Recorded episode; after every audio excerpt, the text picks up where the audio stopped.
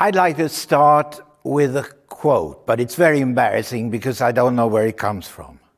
But it's very well put, and it goes like this Copyright is designed not only to provide fairness for authors, but also to enhance the quality of life within a society by promoting the progress of science, art, and culture. In other words, the concept of making it economically feasible for creators to create is now globally recognized as a social imperative. I have very few memories of writing lyrics to songs, but there is a particular one from long ago that I do remember. I was lying on my stomach on a bed in a small guest room with a writing pad in front of me. In the master bedroom next door, my then wife Agneta was sleeping undisturbed. The music was playing in my head, so no need for speakers, not even headphones. A melody that still lacks words is virgin territory upon which a lyricist must tread lightly. Some of the time, the final words on the page are the result of hard work, deep thought, and the intuition that a songwriter must learn to trust. But sometimes extraordinary things happen. Closed curtains are suddenly drawn, and the melody speaks to you It starts to conjure up images and even sequences of events. All you have to do is write it down, write down what you witnessed. A song can come to its creator in bits and pieces, but when it once in a while appears out of thin air in its entirety, it seems to suggest it had already lingered there for God knows how long perhaps impatiently waiting to be plucked down by someone with a keen and sensitive ear, as if it needed the right vessel to flow through from the realm of ideas all the way down to earth. I was deliriously happy when I had finished. At that moment, I was grateful for music itself, for the sheer existence of this elusive, undefinable phenomenon that seems to ignore our brains and go straight to our hearts. I wanted to sing it out loud, but it was two o'clock in the morning, and even in my euphoria, I had the good sense not to wake the woman who was to sing my words the next day. If Benny Andersson and I had written that song today, you might not have gotten to hear it. It could have been just another lost stream, about 80,000 new songs uploaded to streaming services every single day. The competition today is fierce, much fiercer than it was back in 1977. And even if our song had been clicked very often by Spotify subscribers, chances are slim that the royalties would have paid anyone's rent.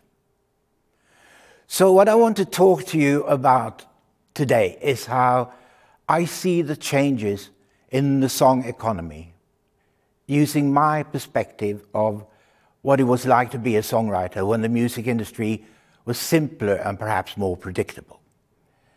These days, everything is tracked by our data. And data from streaming tells us that listeners much more often click their favorite song than their favorite artist on a streaming service. Sometimes they're not even sure who it is they're listening to, if it's a playlist, for example. So, if we're paying more attention to the song, though, what about the songwriter? Songwriters have been forced into the back seat, and I would even say bungled into the trunk.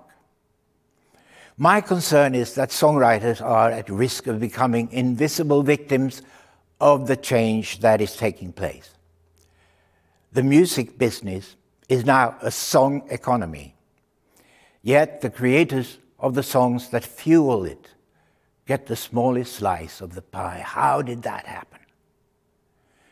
I am not for one moment about to suggest that we should turn back the clock, which you may have suspected from an old pop star. But what's happened in the last decade has the potential to be incredibly positive for songwriters. No, instead, I'm going to describe the unintended consequences of the streaming revolution, how they are reshaping the lives of songwriters, and then I will present some proposals for how the impact of these unintended consequences can be addressed. It has never been a better time to be writing and making, making music.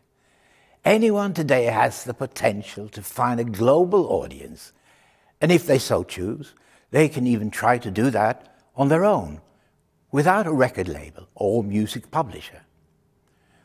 A whole music software industry is emerging, serving the needs of a new generation of artists and songwriters. Streaming has enabled this new music paradigm. Once the pandemic stopped live music in 2020, many artists realized that they couldn't pay their bills on streaming alone. Some have moved back in with their parents, and others are driving Ubers to make ends meet. Previously, streaming had more or less been promotion for their tours, and live appearances by far providing most of their revenue. It's funny, but it was exactly the opposite for ABBA in the 70s. We hardly toured at all. And when we did, we lost money. But, I mean, the touring was supposed to be promotion for the albums, so that it didn't matter. And I can't recall that we ever complained about the size of our royalties, which the artists during the pandemic have done bitterly when streaming royalties suddenly were the only source of income. If this is the impact on artists, I thought, welcome to the world of songwriters.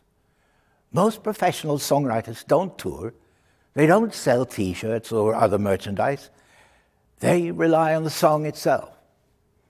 But even that seems to be changing because the song has evolved in response to streaming. And it's increasingly common for record labels to get large teams of songwriters to work together, creating almost genetically modified hits. Songs are written and structured in ways that are optimized for the algorithms that streaming services use to decide what music you and I listen to. Some research has been done to suggest that these days a Billboard Top 10 hit has on average five songwriters. Not one or two, but five, and sometimes even ten. And on top of this, they're having to write more songs and more quickly, simply to keep up with the insatiable demand for new music that streaming creates. After ABBA had won the Eurovision Song Contest in 1974 with Waterloo, royalties suddenly came pouring in. And Benny and I could afford to write songs full time, nine to five. That made such a huge difference.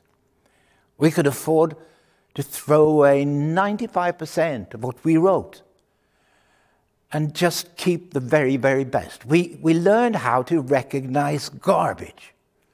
And that's essential if you want to get good at your craft. Royalties simply gave us time and creative freedom. Needless to say, you will have neither if you're in a hurry and someone is breathing down your neck all the time. The industrial approach to songwriting is making it harder for many songwriters to build sustainable careers. Those that are successful are very successful, but those in the layers below who used to be able to make a living from songwritings are really suffering. They are becoming parts of a system that they serve more than it serves them. And here are three key pain points. Firstly, streaming services typically pay out about four times more for the recording than they do the composition, which means streaming income is even smaller for songwriters than it is for artists. It's a legacy from the past when recordings and the packaging of physical products were very expensive, so a larger share for the recording was justified. But that has changed, but the change has not yet been reflected in the division of royalties. Secondly, even the way that streaming services pay royalties is problematic. A listener's monthly $9.99 subscription goes into a central pot, which then gets divided by the total number of streams that month. That decides the value of one stream or, or listen. This means that you, if you have streamed Arne Jansen's Jazz Trio, if you have done that 50 times in the past month, and the neighbor's teenage daughter has streamed Justin Bieber 5,000 times. Only a small fraction of your 99 will go to Arne Jansen. Nothing wrong with Justin Bieber, but how does that reward your favorite artist? And thirdly, bad metadata is a big problem. Metadata being the relevant information about a song and its recording. Very often, recordings are injected into a streaming service without accurate data. The name of the writer is missing, for instance. That means that the streaming service doesn't know where to send the royalties, and the money is put in a so called black box, just sits there. Recently, 20 streaming services distributed $424 million to a US nonprofit organization, which is supposed to try and find the rightful recipients of all that money. It will take years if, if they ever find them. The combination of all these issues and others are creating a perfect storm for songwriters. Over the last decade, I've watched this situation get progressively worse. And during the past five years, I've been engaged in projects that aim to do something about it. So, how can I help? Well, first of all, I have you all here today listening to me. And that's, of course, what I want to do to raise awareness. But I want to do more than just raise awareness of the issues. I also want to help the industry identify solutions.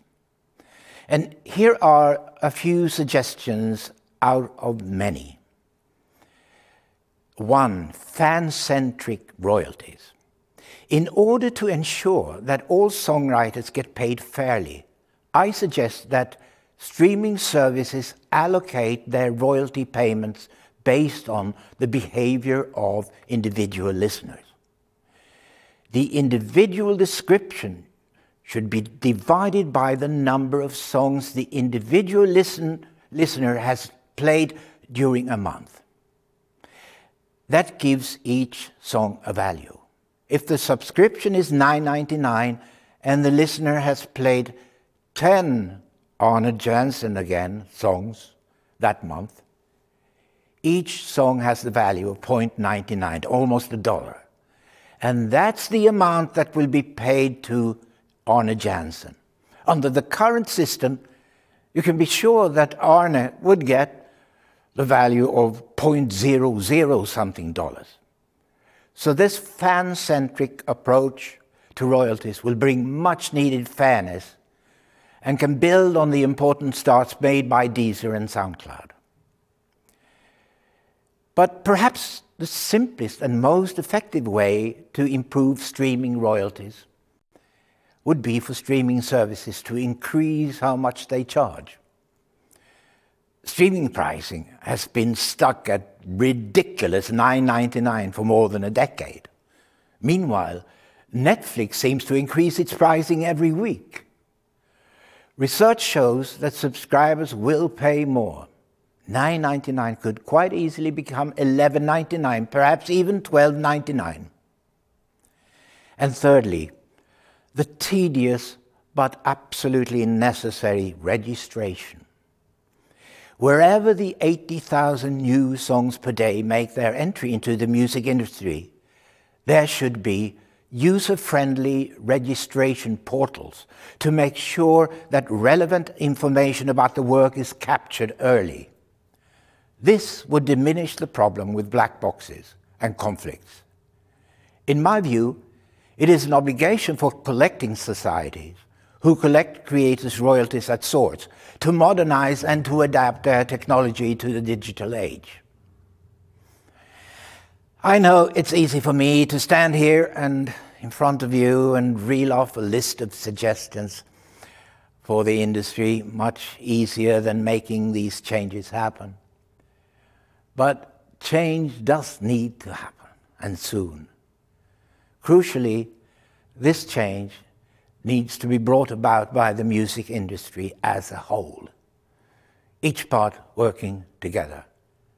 The song and the songwriter fuel everything, from the recording through to live performances. Even a t shirt would not sell if the band hadn't good songs. I have created memories with some of those songs. From the Everly Brothers, and then the Beatles, Elton John, and many more. Songs that sometimes would surprise me with a stab of envy, quickly washed away by their sheer beauty and the inspiration that they gave me. I know what they mean and what they meant to me. I've often wondered what would we be without music? Less human, I'm, I'm convinced of that. If we couldn't hear music, then what else would we be deaf to? But we never seem to think about that, even though music is all around us all of the time. This is the moment for the entire music industry to invest in supporting what is without a doubt its most valuable asset. Far too many songwriters out there are suffering in this creaking system. Solutions like those that I have outlined could help rebalance the song economy so that more songwriters and their listeners will be able to lean back and say, in all honesty, exactly what I said in the song that I was talking about in the beginning. Thank you for the music.